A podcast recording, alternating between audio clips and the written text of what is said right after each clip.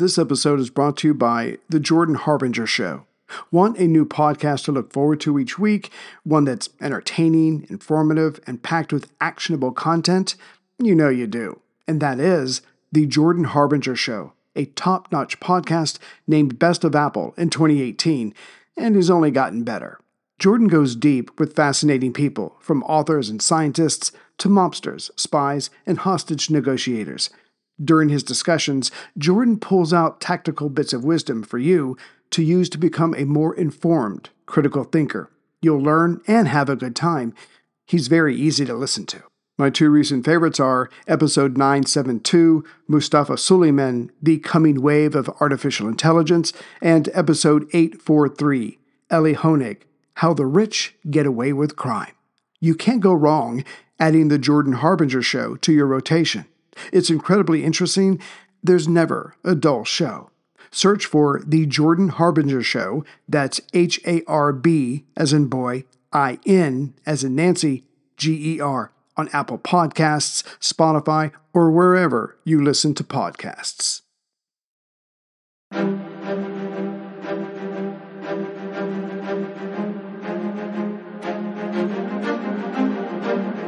Hello, and thank you for listening to The History of World War II podcast, episode 397 interview with Iain MacGregor about his book, The Lighthouse of Stalingrad.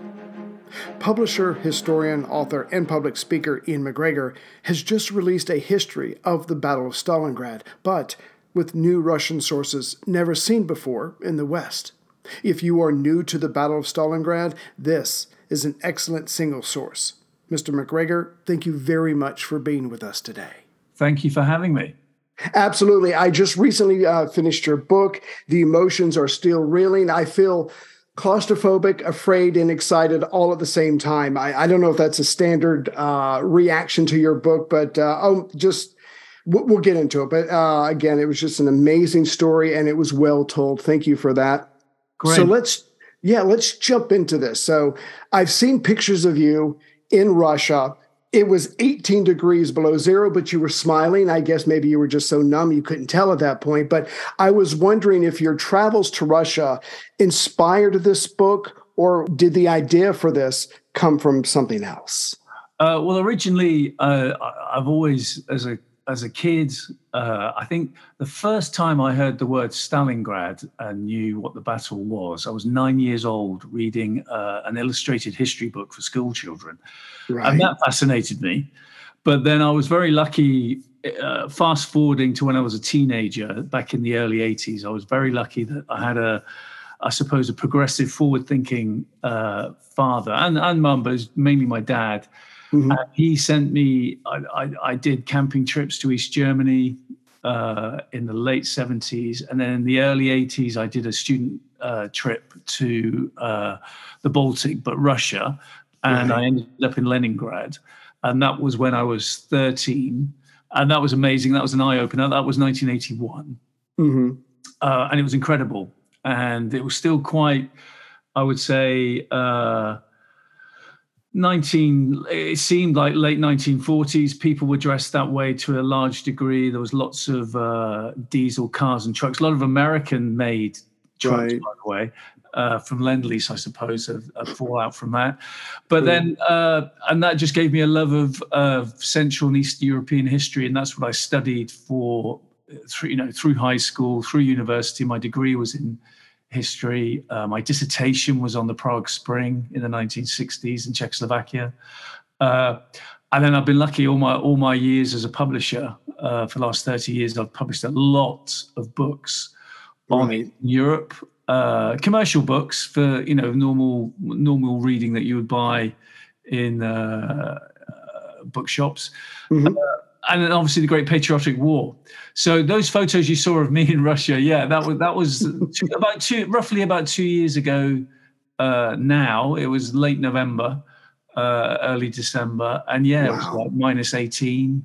Uh, but if you've studied if you've studied the uh, the Battle of Stalingrad and you've studied uh, Russia and Eastern Europe during what's called the Great Patriotic War. So the war from 22nd of June 41 right through to the end of the Second World War and Hitler's defeat.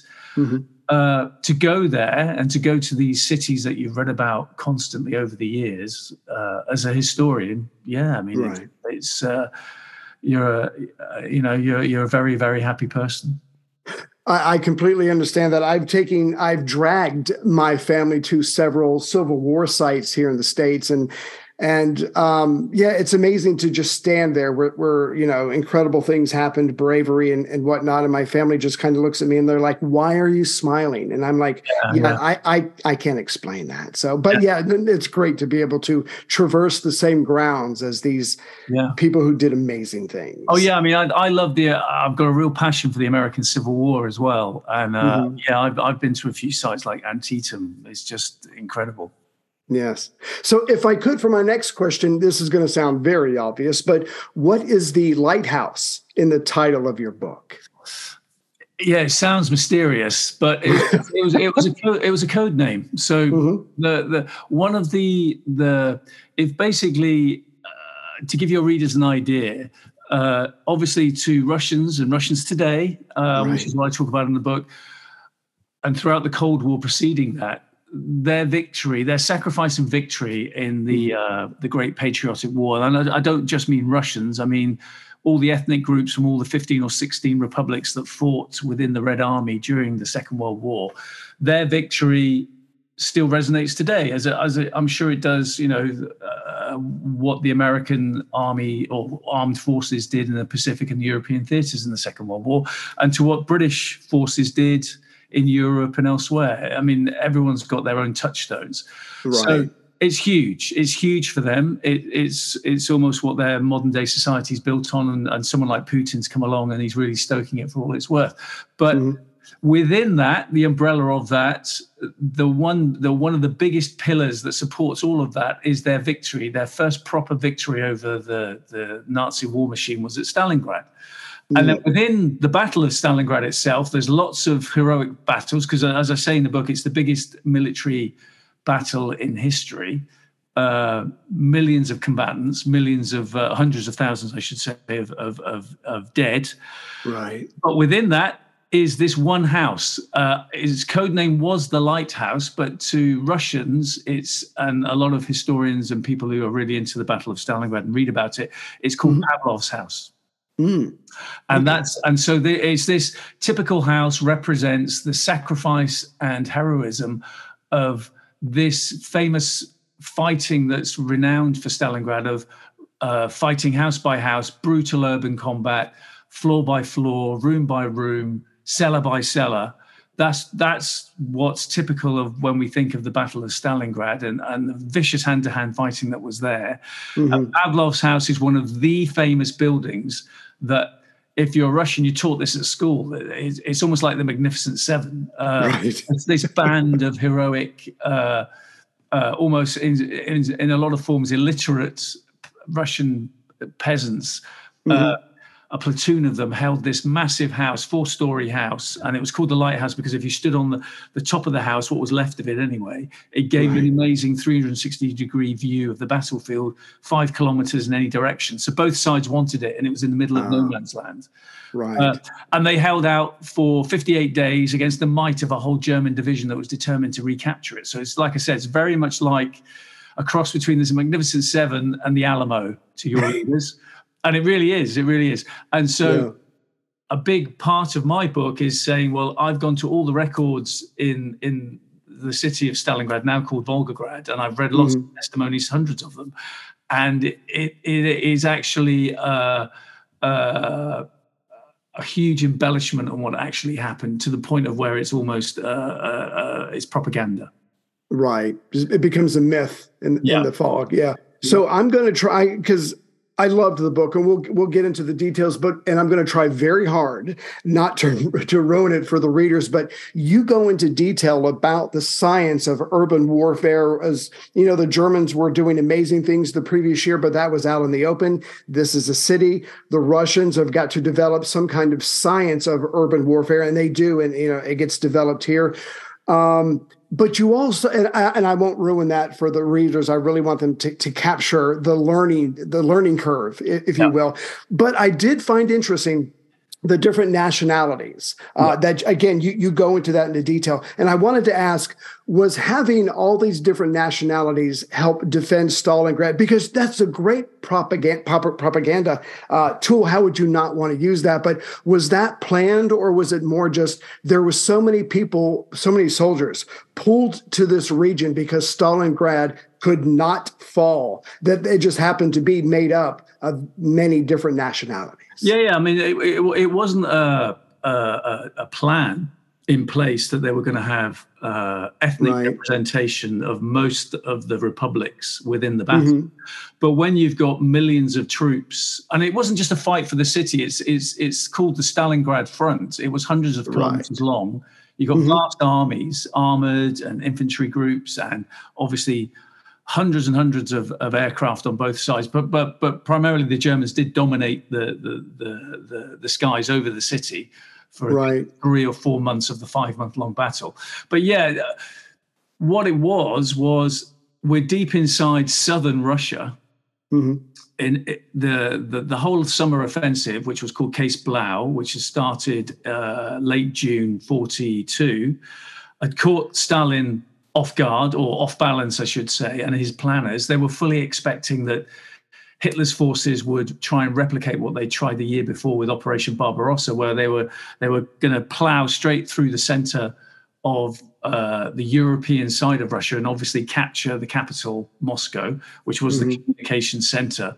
Uh, and they thought that would be a good blow, as Napoleon had done it. It might knock out the country, but obviously it was proving hugely difficult. And that's a different book. But Hitler had massively, right. massively, massively uh, underappreciated how hard the Russians or the Soviets would fight, and the manpower pool that they were able to call upon. Even though within the year one he'd, he'd taken over six million Soviet troops out of the equation off the battlefield, three point wow. one million killed, three million captured. Mm-hmm. And he's thinking that the rotten edifice is ready to fall. But to get back to your question, yeah, with the summer offensive catching Stalin off guard going south there were units that were eventually tracking because a, a, huge armies was protecting Moscow. They they were, in part, some of them uh, in echelon coming down to meet the, this new German threat that was going to mm. potentially split the country in two and capture the oil fields in the, in the Caucasus.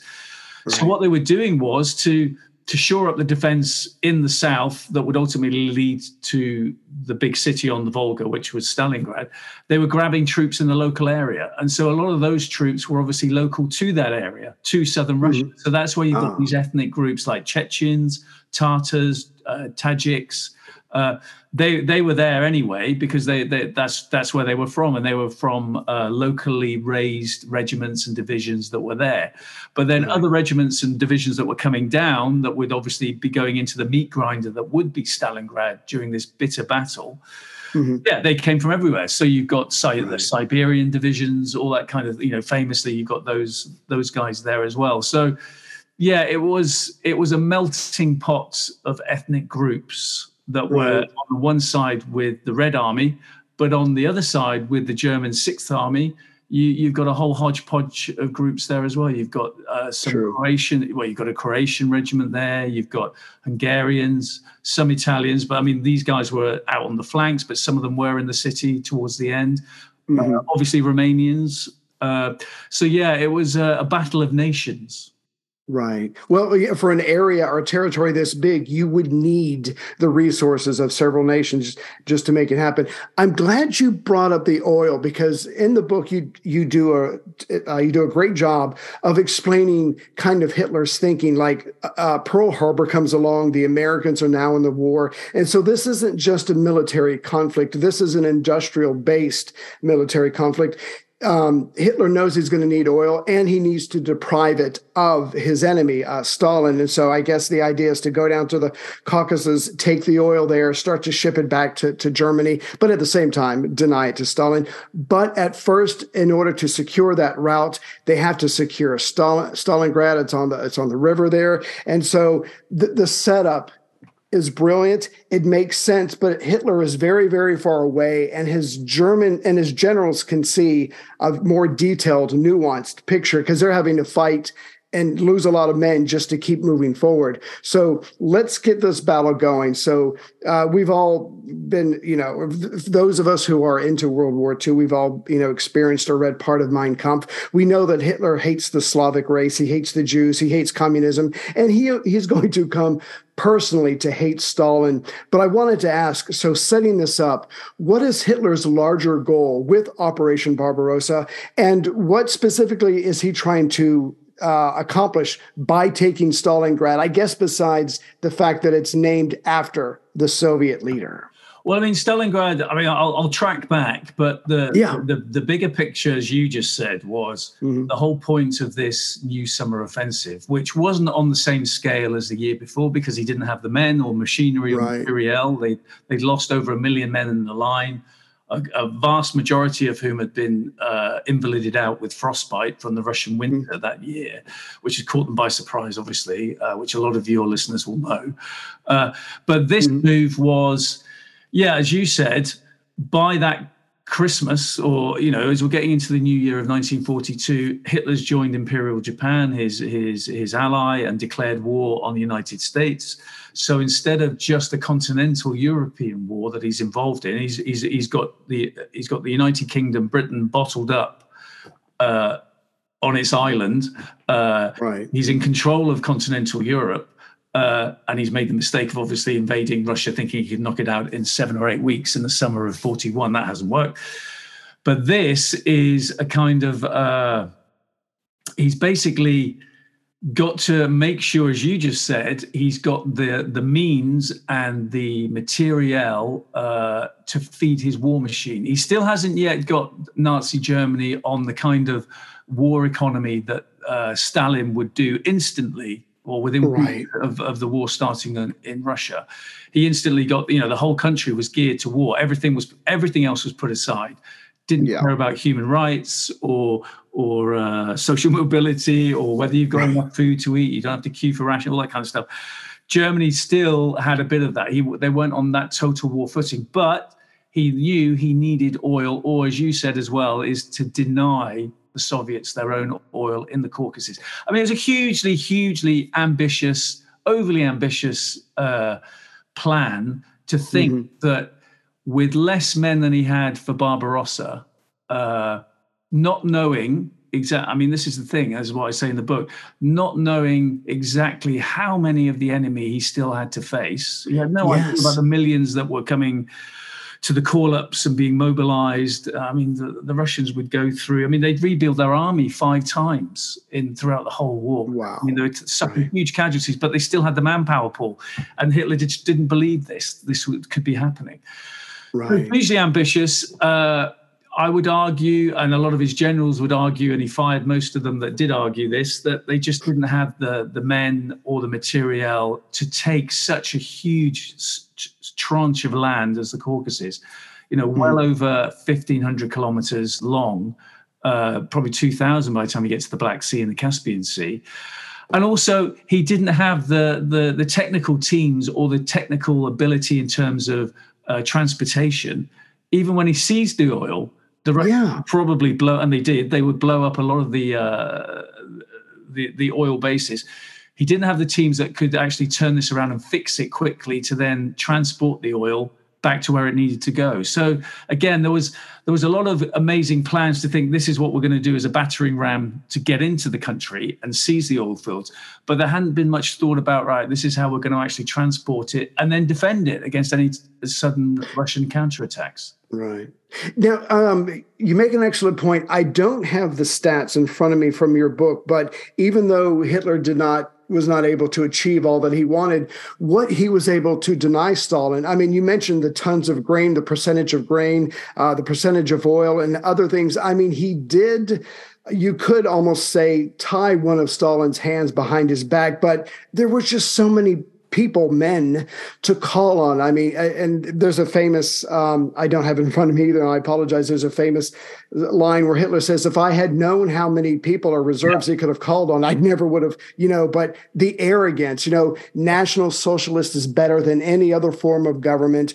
Therefore, we cannot fail because we produce better people, better warriors than everyone else. Yeah, I mean, that, that was the thing. He refused, Hitler refused to believe that uh, well, he, he he refused to believe in the fighting ability of yes the, the Red Army itself, and yeah. I suppose the victories that they'd had in the first summer were mm-hmm. to a degree repeated, not not not in the size of prisoners that they would catch when the uh, offensive started in 42 but they did fall back against the german typical tactics you know combined arms blitzkrieg it, mm-hmm. it, it did succeed. And, and because they, they didn't have the strength of numbers in defense because they were they'd spread across the whole frontier protecting you know from leningrad all the way down to moscow all the way down to the right.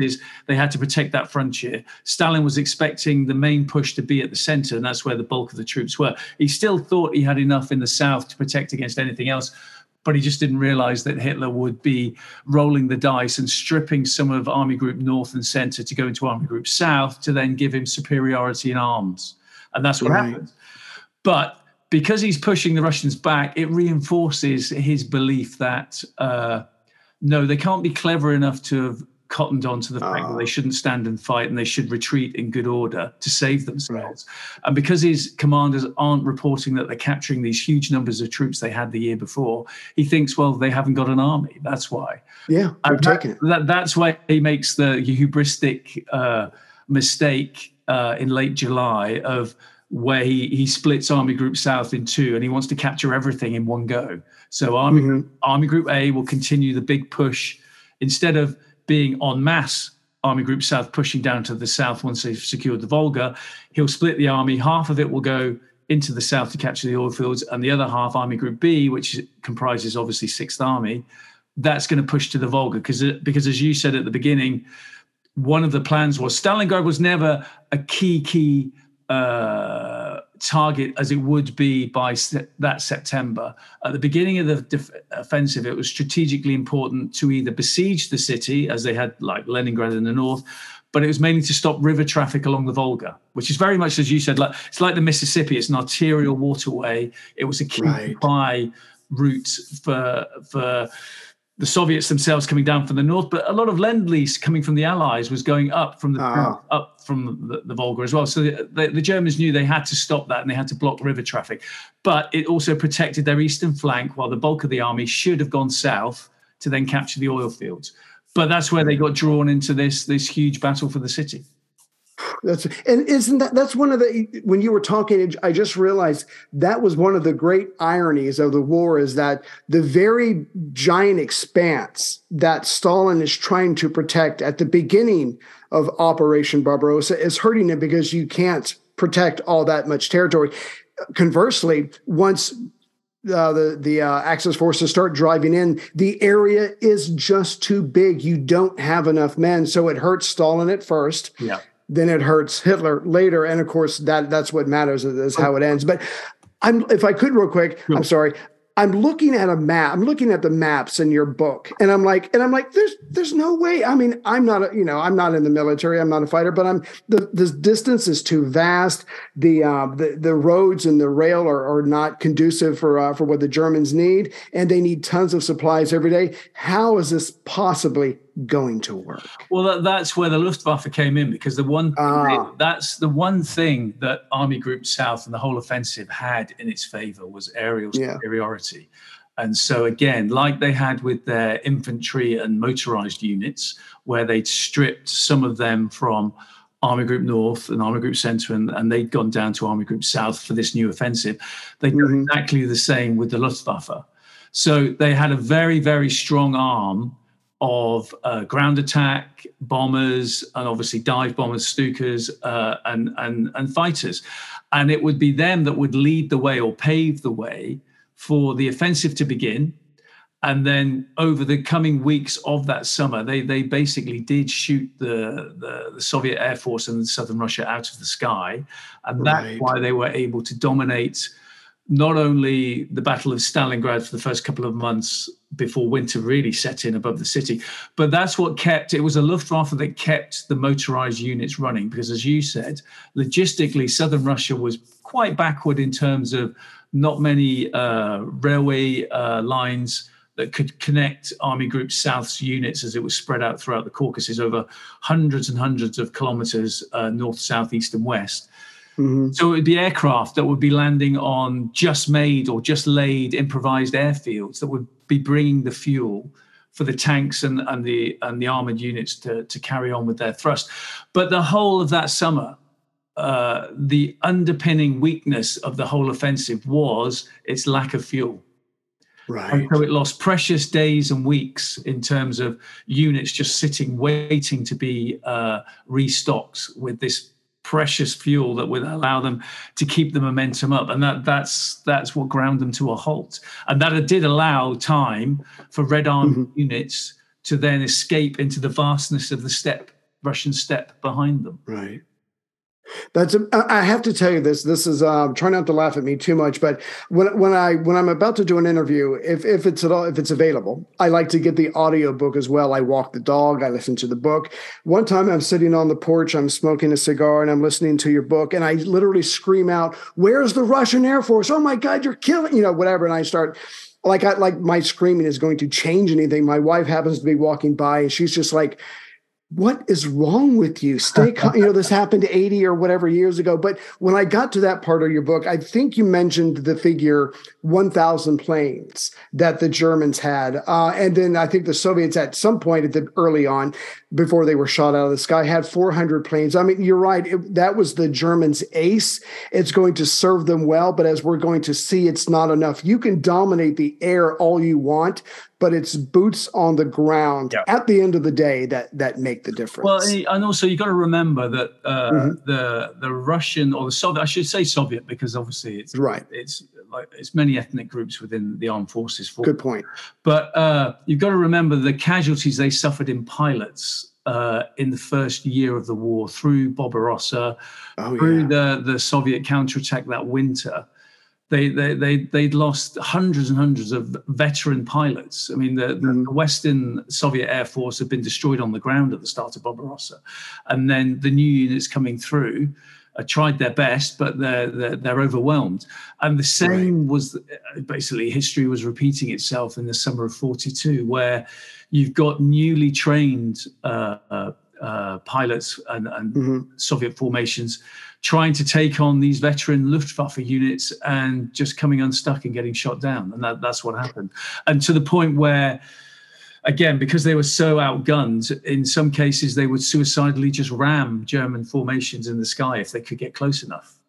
Oh, the, the bravery. I, I I lost count of the number of sacrifices on both both sides, but certainly the Soviets. I lost count just as like as long as I can take one of them with me, yeah. you know, I've done my duty. So um Oh, and you and I can appreciate how long it truly takes to train someone to be ready for not just to fly a plane, but actual combat. That's a whole nother level. Yeah. There's just only so many hours, and so yeah, they uh, that makes sense why the Germans were able to dominate the air, and it did serve them well early on in the war. Mm. So we've got General Paulus, we've got the Sixth Army. They're heading towards Stalingrad because that's his that's his latest assignment that he's been given. But we're starting to see a pattern here. We already know that up north in Leningrad even though things are horrible, Leningrad is holding out. Even though things were pretty dicey uh, in in uh, the first winter of Barbarossa, uh, Moscow was holding out, and now it's going to be Stalingrad's chance to be able to prove their worth. So, could you give us a description of what Stalingrad was like as the Wehrmacht is coming in to take it over? Yeah, but it's coming. Yeah, it's coming in from uh, multiple directions. Uh, Thank you. Yes, from the north, from the centre, and then from the south as well. It comes from the south mm-hmm. Uh, that's uh, Fourth Panzer Army. basically, because the offensive in the Caucasus is grinding to a slow, almost embarrassing halt, primarily because of Russian resistance. They're putting up a good fight, But mm-hmm. as you said, it's the length of the the the line of resistance as well. You, are talking hundreds and hundreds of kilometers. This this army, German army, spread across trying to trying to conquer this territory, uh, right. and and the fuel issues like, that we talked about. So because he knows he's not going to take uh, the the main objectives of Case Blau are not going to be met. He know Hitler knows this by mid August, I would say. Uh, mm-hmm. That he thinks, well, I need to to to uh, to actually give me something that's tangible that I have to show the German people that makes up for these losses we've suffered because they had they'd suffered. Right. The, the, Soviets had put up a hard fight, and the, and the, the, the army group south were, were taking a lot of casualties. Uh, mm-hmm. So he has to have something. So that's why he went for Stalingrad. He said, "Okay, we're going to stop river traffic on the Volga, and we are actually going to take Stalin City." Now, Stalin's city had actually been named Tsaritsyn uh, in right. Tsar's times, imperial uh, Tsar's times, I should say. Uh, it'd been there since the Middle Ages. It, it, was one of those places. You know, the, the Volga runs for well over uh, 2,000 kilometers, and, uh, and wow. along its length are obviously lots of villages and towns that would grow into bigger towns or cities. Mm-hmm. Obviously, from a transportational hub, that's what they're there for. That, that that's where they the, the people go there to work and obviously to make a living and, and, um, and what have you. So it's a bit like the American Midwest. Maybe like a Chicago. It, it, it sprouts from nothing within hundred years. It's enormous, and that's what Stalingrad was. So it, it went from being a, a, kind of backwater transportation hub, mainly made up of of wooden shacks with the odd stone building that would be the civic buildings and the and the church and everything. That probably mm-hmm. had a population of five to 10, then 20, then 25, 30,000. By the end of the Russian Civil War, probably had a population of about 60 to 70,000. And wow. Stalin himself had protected the city during the Russian Civil War. So by the time he took power in the 20s, some clever local communist official who's running the, the city thinks, I know, let's name it after our beloved leader. And that's in his good books. I mean, good move. Yeah. It's flippant, but it, the, the basics of it is true. So right. it's called Stalingrad. But from the late 20s all the way through the 30s, it was earmarked by Stalin that it would be the first of well over several, if not a dozen, cities that would be uh, show cities, Soviets, mm-hmm. how, how a Soviet city could look if if it, right. had the right wealth and the and the population, the workforce came in. And so, and obviously it's on the banks of the Volga. So by the time the Germans got there, they're looking at a city that's at least 25 kilometers long. It wasn't a typical city in, in terms of a lot of cities are just this big urban sprawled mass in a in a big kind of almost a circular thing like like London is, but obviously split by a river. With mm-hmm. Stalingrad, it it it was on the western bank mainly, primarily, uh, right. and it stretched along that 25 kilometers like a ribbon along along the wow. Volga. And obviously, mm-hmm. at lots of points, there's there's landing areas, jetties, etc., etc., warehouses, and it was famously split into kind of you could you could kind of carve it up into three sections. In the south, there was the original Tsaritsyn, and that right. was there, and that was mainly, as I was saying, it's it's it's wooden built houses, mainly two to no more than two or three stories high, mm. streets, uh, and that's where a lot of the agricultural workforce lived, because they're surrounded by hundreds and hundreds of miles of, of uh, Soviet farmland, the steppe. And then in mm-hmm. the center of the city, you've got the what we all see in photographs. You've got the brand new city that was built uh, in the right. late 20s and 30s, and that's the one with it's got lots of boulevards, tree-lined boulevards, nice parks, Mm-hmm. Uh, it's got department stores, but it's got these lovely new apartment blocks that they were building for the workforce. Uh, and if you were lucky and you were right in the center, you would have one of the really, really lovely uh, uh, girder reinforced concrete uh, apartment blocks that had cold and hot running water, mainline wow. gas, and electricity. So you had to be one of the party elite or one of the technicians that were working in the third part of the city, which is in the north, which would become famous as the factory district. Mm-hmm. That was the area that had three huge factories, I mean, monumentally big factories that had been funded and built by American and French money in the 30s. Right. And they were building farming equipment. And it was this farming equipment that, yes, they might export some of it abroad, but primarily it was going to be used by the workforce in Soviet territory to bring on this economic agricultural explosion but the mm-hmm. war came along, and so like a lot of other countries, USA, UK, and, and Germany, obviously, they turned these agricultural uh, factories and plants to be retooled to make armaments. So the Germans are looking at a factory district that's turning out tanks, armored boats, yeah. armored planes. And it's got a steel works, it's got a chemical works. And that would be where some of the really fiercest fighting was towards the last two, two and a half months of the battle. So they're looking at this, and, it's, because it's so elongated and long, Paulus is right. looking at it and thinking, well, I've had a really tough seven weeks battling my way to get to this place by the Volga. Right. If it hadn't been for my uh, aerial superiority battering uh, a path through for my infantry and armored units, I wouldn't even be here because the Russians are putting up, the Soviets are putting up a suicidal defense step by step. So he'd lost mm-hmm. men. So he's thinking, can I capture this size of city and not only capture it but hold it? And that's what he was expected to do. And he was on a timetable. Hitler had said to him, shouldn't take more than two weeks to capture this city. Uh, wow. Get it done. So yeah. he wasn't going to he wasn't. I, I, I, doing my research, I wouldn't have him down as a, an ardent Nazi at all. But he was uh, a stickler for schedules. He was a stickler for orders, and yes.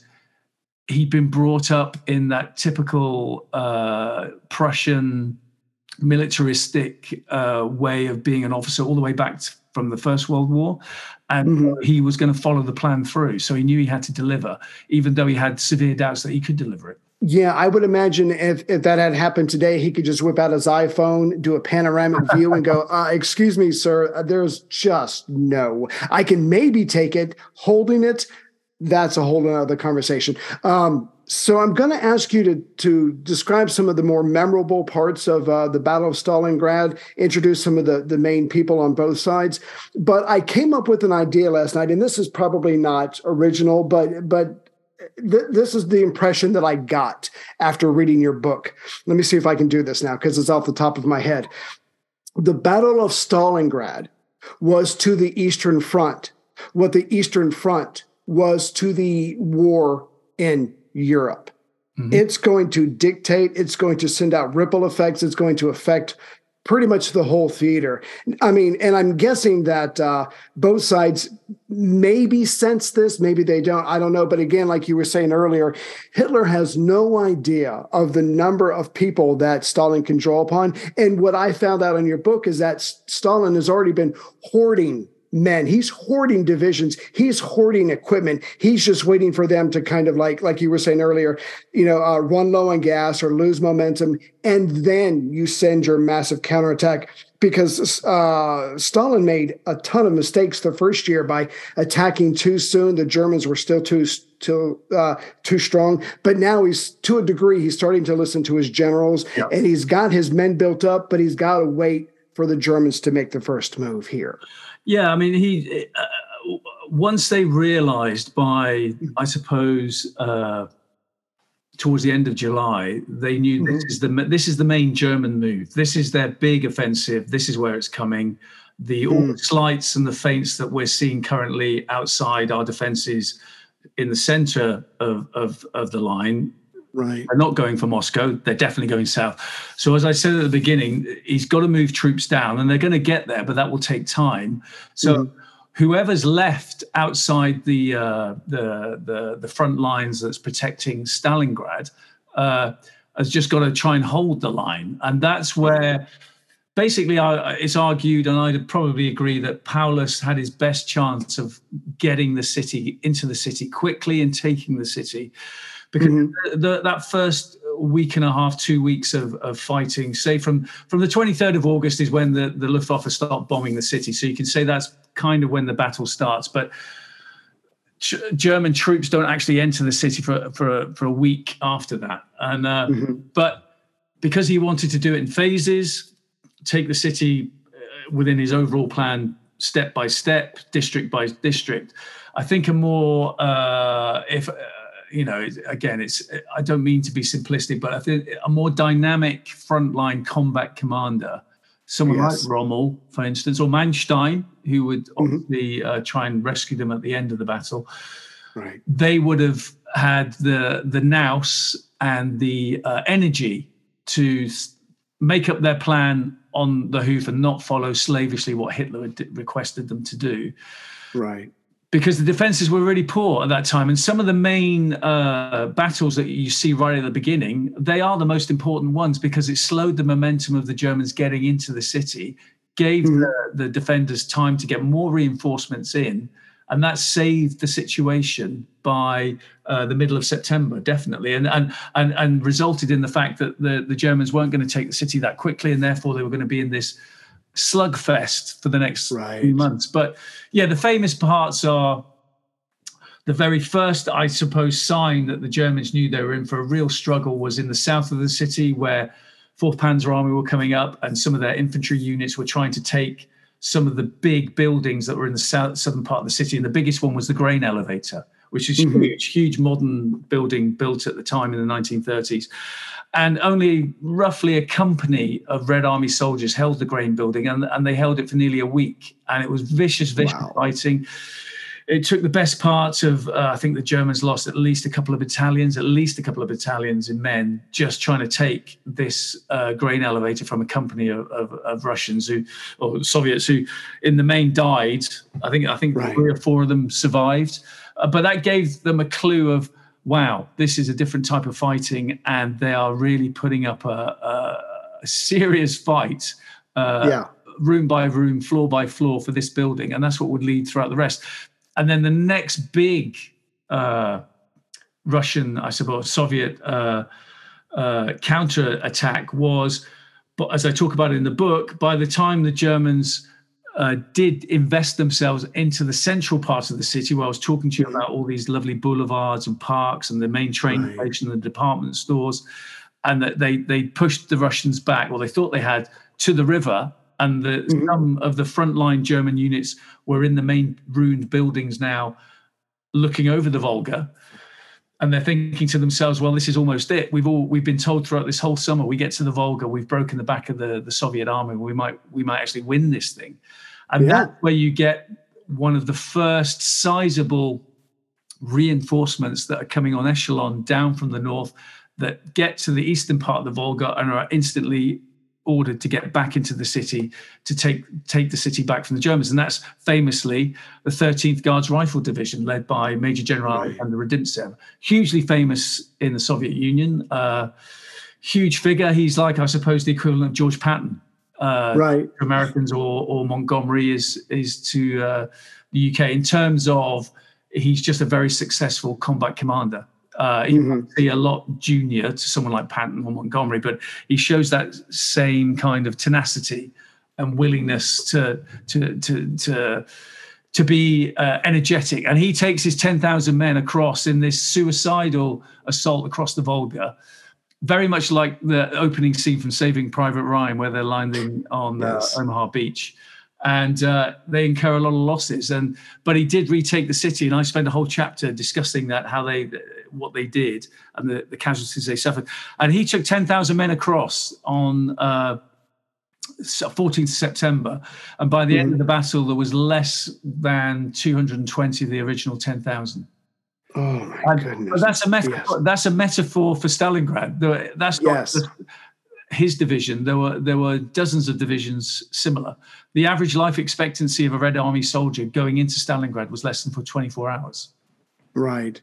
Uh, I, I, just have to say real quick to the listeners, we're, we're doing obviously a very high level here, but you go day by day, hour by hour, and in some cases minute by minute because you have some some sources that you were able to access. But um, yeah, just the sheer number of Russian, uh, excuse me, of Soviet soldiers that fell um, defending either a building or just a corner or just a street or whatever. But the thing that happens that I found so amazing was at some point Hitler says, not one step back. Stalin says, not one step back. Or I guess Hitler says, do not retreat. That's that's pretty freaking brutal. I mean, you're basically signing these guys death warrants. But at the end of the day, Stalin can, and this sounds cruel, Stalin can afford those deaths and keep fighting Paulus cannot, but he's expected to by Fuhrer, who is way, way far in the back, quite safe in his bunker.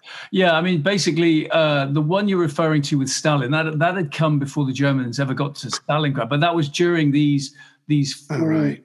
retreat that they were doing in front of the German juggernaut for uh, beginning of the offensive, and that was mm-hmm. 8th of July. That was Order 227, which is in itself is famous, and that's that's Stalin saying not one step back. It was primarily aimed at the officer corps.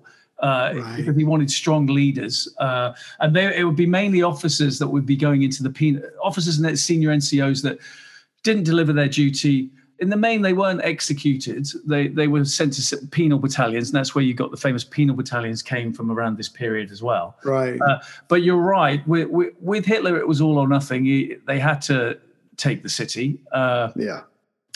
He's obviously in his headquarters. He was in Vinnytsia uh, in Ukraine. That's where he was directing events. Mm-hmm. Paulus, and until the very end, Paulus was never really in the, in amongst it as a frontline combat commander. He was he was generally at least thirty kilometers behind the front lines, directing operations. Uh, right. He trusted his leaders, and they had, they had, they did have a the Germans had a very very good uh, combat command structure. He trusted his divisional commanders to get the job done, and then that goes down to regimental commanders. But you're right. I mean, what I, my book is mainly I do give the overall strategic picture, but my mm-hmm. book very, very much about the personal, and uh, and that yes. lots of research, new research, testimonies from both sides. Uh, because I, that's what I that's what I thought is missing from all those books that you could buy about the Stalingrad uh, uh, right. battle. What I wanted to do was one of the key battles was this fight for the center of the city, which is where we get this urban combat from, about room by room, and the storm groups on the on the Soviet side as well. Um, mm-hmm and I wanted to think, right, I'm going to drill down. I'm going to look at just two opposing units, elite units that were there right from the beginning of the battle, that slugged it out for the next four to, four and a half months uh, in the center of the city, and what life was like for them. Ordinary officers, ordinary men, just fighting and dying in that central part of the city, but giving the reader of well, this is the overall view as we're going day by day of what's going on. So you don't lose track of the the bigger picture, but you get the human story, and that's that's what was, that was more important to me. Absolutely, and and um, as a writer, I just want you to know that as the story is going on, yes, you're focused here, but like we were saying earlier, the ripple effects of what's going on every day, the Russians don't have, the Soviets don't have to win. They just have to not lose. Yeah. And they keep doing that. They keep doing that. And you start to see Hitler crack. You start to see Stalin trust more in his people and and and realize, okay, this is going to work. We've been building up our forces. They've run out of gas, and uh, and again, I don't want to give too much away for the readers, but massive counterattacks are launched to the north and south. There's an attempted rescue by von Manstein, who uh, was able to capture the Crimea. So big things were expected of him. But again, at the end of the day, it comes down to two things one, numbers, and two, and you do stress this in your book, and I really appreciated that.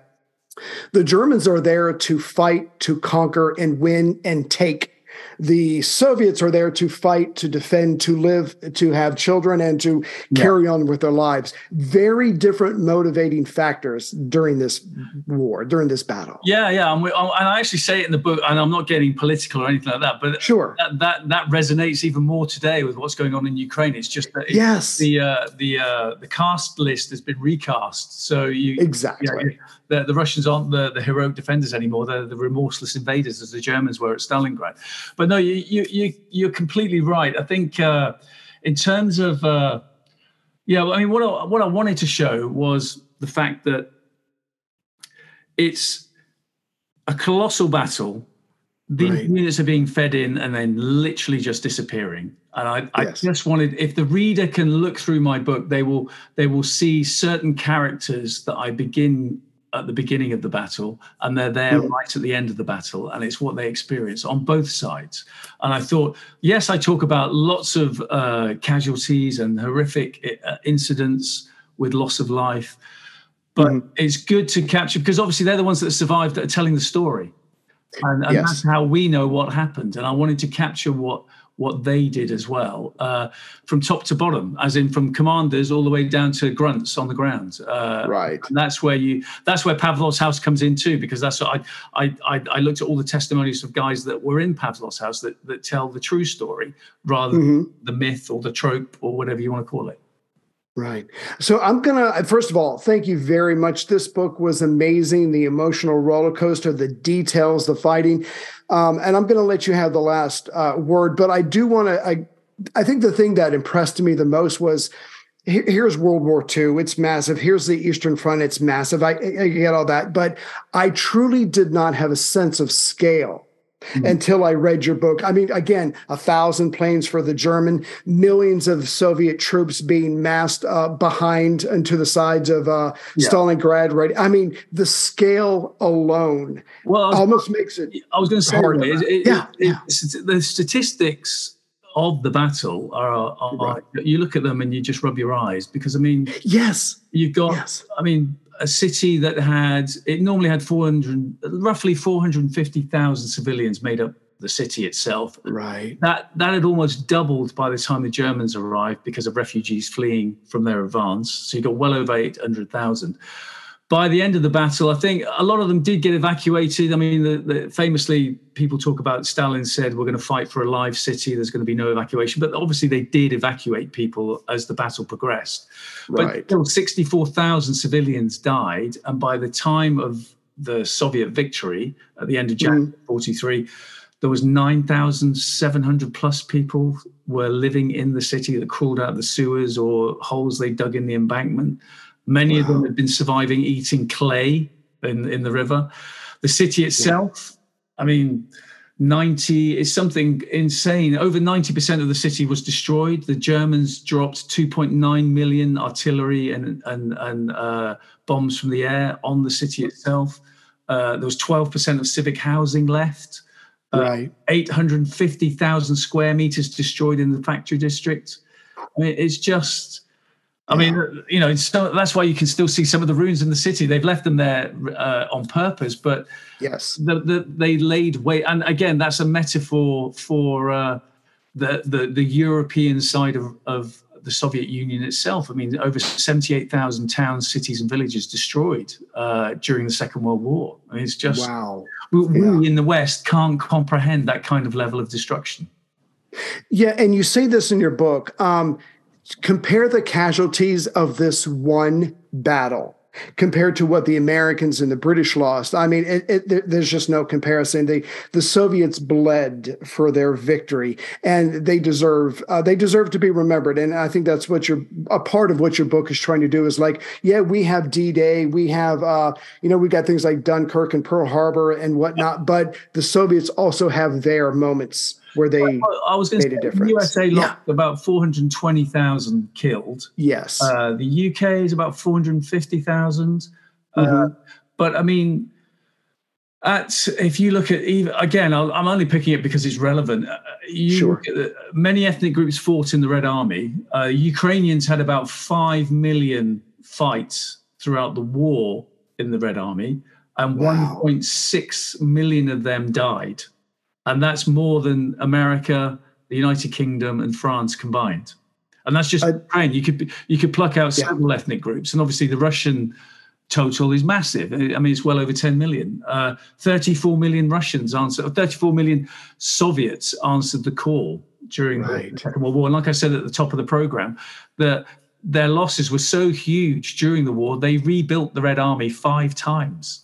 That's because of the staggering. It's like it's staggering. Exactly. You just can't comprehend that kind of suffering and that's where that's why really when you go to the country i mean a lot of us won't be going there for the foreseeable future because of what's going on but when you right. go there and if any of your listeners went to volgograd uh, mm-hmm. you see these huge statues that dominate the landscape everywhere you go everywhere you go right. uh, some of them are like 50 foot high and right famously the the motherland calls, which is the top of the big hill in Volgograd, the Mamayev Kurgan. That's mm-hmm. taller than the Statue of Liberty, but they're there for a purpose, and it's to almost dominate your thinking that something colossal happened here. Yes, and you you, and can't, it, you can't escape it. Right, and it and it changed the outcome uh, of the yeah. war overall. So yeah, well, it's what I try and I do a lot of talks in colleges and schools here, and what I try and say to them is, you have to remember, all eyes of the world were on Stalingrad at the time because that's right. where everyone thought and what they were being told by newspapers and radio broadcasts in you could be in Cape Town in South Africa, Delhi in India, New York, Los Angeles, Chicago, London, wherever. Everyone, mm-hmm. day by day, were focusing on Hitler's huge gamble in the south and then to try and take Stalingrad. And that's why it resonates in the West so much as well, because we've been brought up with it through just looking through the history books of what happened at the time. Right.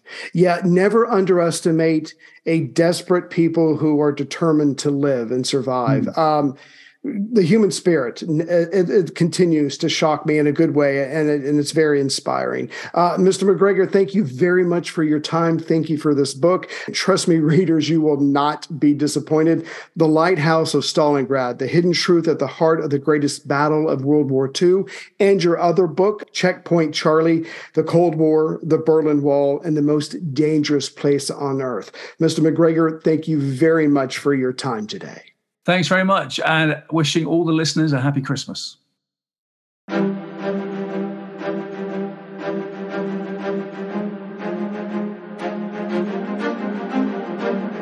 Hello, and thank you for listening to the History of World War II podcast, episode 397 Prelude to the First Battle of El Alamein.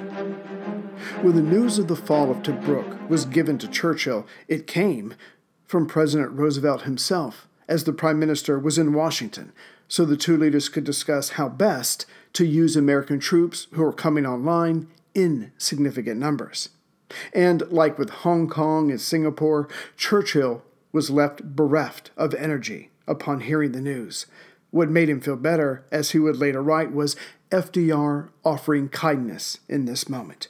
Quote, There were no reproaches, not an unkind word was spoken, what can we do to help? queried the president. Actually, a lot. As the summer of 1942 went on, Rommel was getting closer to the Suez. General von Paulus of the Sixth Army was getting ever closer to Stalingrad, while von Kleist was making his way towards the Caucasus oil fields. But what lifted the spirit of Churchill was when he got Roosevelt to agree with him versus the American chiefs of staff.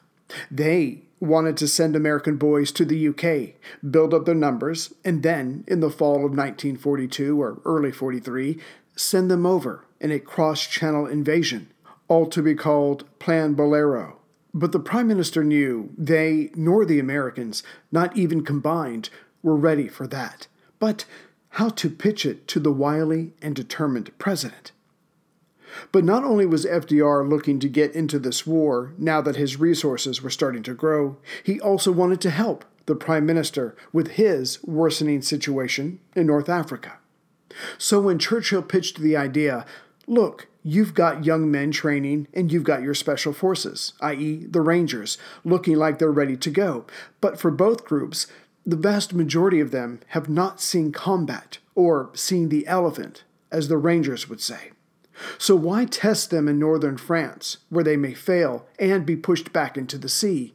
Besides, neither of us have near enough shipping for that. When you can send them to North Africa. They get to get some combat experience for themselves, while them landing at all may upset Rommel's plans, for now he will have an enemy in his rear. All to the good, yes? To which FDR agreed, much to the chagrin of his generals.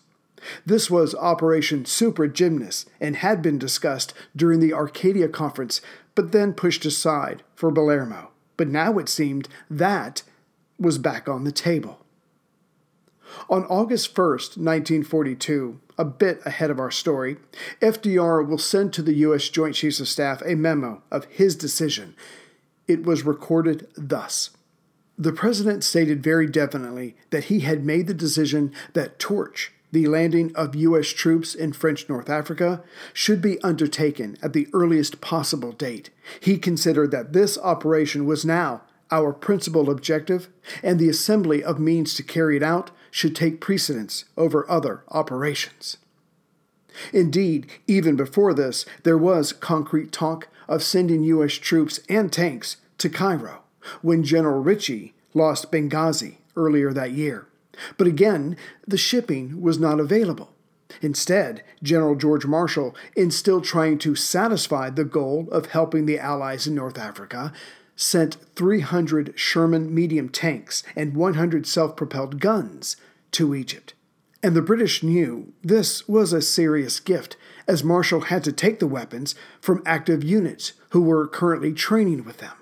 Even more, Roosevelt approved the establishment of HQ U.S. Army Air Forces Middle East with one heavy bomber, two medium bomber, and three fighter groups. These would take time to get into place, but it bolstered the beleaguered British.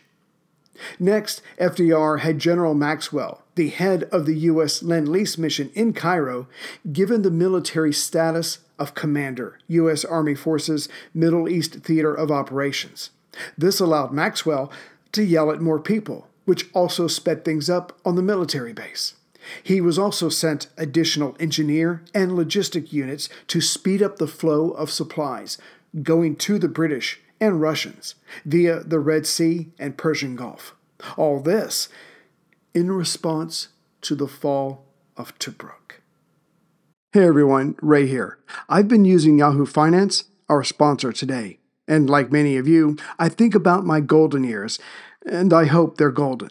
I have a Roth IRA with Fidelity and another with Merrill, and I have consolidated them into one hub with Yahoo Finance. There, I have access to expert analysis to help me stay atop this ever changing world. And with Yahoo Finance at my fingertips, I can focus on my goals of paying off my house and getting ready for, you know, me time. And since Yahoo Finance has been around for more than 25 years, they know what they're doing. It's the number one finance destination with their independent research, customizable charts, and so much more. With a community of over 90 million users each month, their real strength is helping you on your way to financial success. So, for comprehensive financial news and analysis, visit the brand behind every great investor, yahoofinance.com, the number one financial destination, yahoofinance.com. That's yahoofinance.com. Back to the fighting in North Africa, the El Alamein line that Rommel had reached on June 30th honestly existed more in the collective British minds than in reality. As the South African official historians wrote, when the riflemen heard the suave voice of the BBC announcer reporting that 8th Army had reached the Alamein line, they looked around at the empty desert, indistinguishable from the miles of sand to the east and west, and commented as only riflemen can, which we will leave right there. The most recent attempt to rectify this was done by Lieutenant General Sir James Marshall Cornwall, as there was a 40 mile or 64 kilometer wide gap between the coastline and the Qattara Depression, Sir James decided to build three strongholds. The first, in the north, was near the coast and could hold three infantry brigades and a corps headquarters. Given its position, it blocked the coast road and the rail line close by. The second fortification, a brigade box, was done up at Bab et Qattara, or Kaponga, so nicknamed by the New Zealanders who helped build it. But truth be told, this position, some 15 miles or 24 kilometers southwest of El Alamein Station along the coast, was only partially dug in. But no mines were put around it, which is odd, as Kaponga sits on the barrel track that goes from Fuka to Cairo. Lastly, to the southwest of Kaponga, by about 11 miles or 17 kilometers, was Nag Abu Duis, which sits just above the Qattara Depression. Now, this was a fortified position, well, not really at all. The plans were made, a map was drawn on paper, but that's as far as this third and southernmost fort got, which was unwise, given that Rommel had, twice now, skirted around Ritchie's defensive lines. When General Norrie of 30 Corps arrived at the El Alamein area on June 26th, he set up him and his to defend the northern half of this defensive position. Overall, his area was flat and featureless, but only later would he learn to respect the few ridges and depressions around him, as they could hold men and tanks without anyone being the wiser. By now, everyone on the Allied side was guessing that when Rommel came, he would head south, cut across the desert, and then, once past El Alamein station, he would turn north and cut the coast road. All 8th Army had to do was stop him from doing this. But General Norrie was determined to stop Afrika Korps if they chose to come along or just below the coast road. So he got Major General Dan Pienaar's 1st South African Division to hold the El Alamein box, aka El Alamein Station. Specifically, the South African 3rd Brigade would hold the station itself, while 2nd and 1st Brigades were set up just below the southern perimeter of the station. Should Rommel try to drive his panzers between the station and the Ruwisat Ridge, some five miles below it? If he did, the triangulation of South African artillery units would give him a nasty surprise. Just ahead or to the west of the Ruwisat Ridge was the Deir el Shein Depression, and there Norrie had a fort built and manned by the 18th Indian Infantry Brigade Group from Syria. When the 4th and 22nd Armor Brigades arrived in the area, they were put in just behind or just east of the South Africans to provide defense in depth if needed. Using the Ruwisat Ridge as a west to east divider of this area, the territory below the ridge would be shielded by General Gott's 13th Corps. This area was less flat, with its escarpments, depressions, and hills, and overall, the land rose the more south one went, towards the Qattara Depression. See episode cover map. The New Zealand 6th Brigade rushed up from deeper in Egypt, were sent to Kaponga, a bit ahead or in front of the El Alamein station, but to the southwest. Kaponga is also due south of Tel El Isa, where the most forward units of the 90th Light Division had been checked by Allied artillery when they first arrived. The retreating New Zealanders were to join up with the 6th, and other New Zealander units were placed just behind this position on the Deir el Munasib Depression. To help out these defenders, 7th Motor Brigade was stationed just ahead of the New Zealand units by about five miles west by southwest of Kaponga. But below the New Zealanders was another massive escarpment, and below it would be Rommel's last lane, should he choose to come this far south. Just above the beginning of the Qattara Depression, there were three Allied forces, from left to right, or west to east. They were the 9th Indian Brigade, the 5th Indian Division, and behind them, should all else fail, the 7th Armored Division. The only other major geographical feature not mentioned in this area is the Alam Halfa Ridge. The Ruwisat Ridge is due south of El Alamein Station, but the Alam Halfa is about five miles southeast of Ruwisat Ridge. On its far right end, but below it, sat the headquarters of 8th Army, where Auchinleck was. Just above it was the 50th Division of General Holmes' 10th Corps. The rest of the Corps was on its way east, but the 50th was told to stay and break into three artillery columns. Again, the idea being, should the Panzers get this far, they might walk into a crossfire, one they would be unable, hopefully, to get out of. The first battle of El Alamein actually started off with the advantage going to the Allies. As the defending armor units were making their way to this new defensive line, actually a cluster of defensive positions versus a constant line, they ended up traveling beside and at times within Axis columns. Naturally, the shooting started. But however it happened, by the time the defending tanks reached the El Alamein station, the Littorio Armored Division had lost practically all of its guns and most of its tanks. This was obviously all to the good and was unavoidable, as they were all going in the same direction at the same time and heading for the same place, more or less. But it did mean that only the 22nd Armor Brigade Group was in place for the coming battle. On a lighter note, the 4th Armor Brigade actually got bogged down in the sand at Tel El Isa, uncomfortably close to the 90th Light Division, which is where Rommel wanted his forces to meet up. Fortunately, the 4th Armored got out of there just in the nick of time.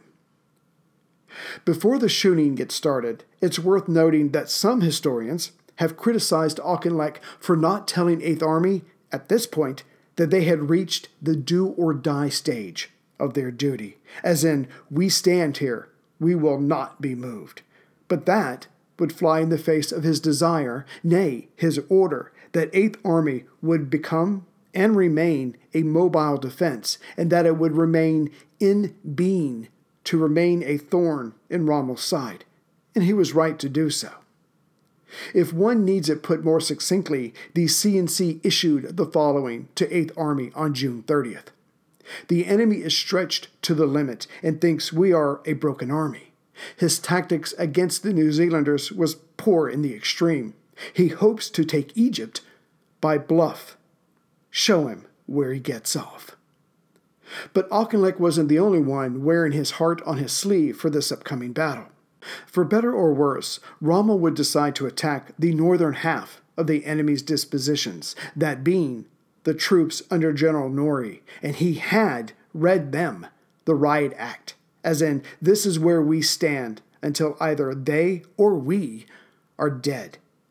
Period.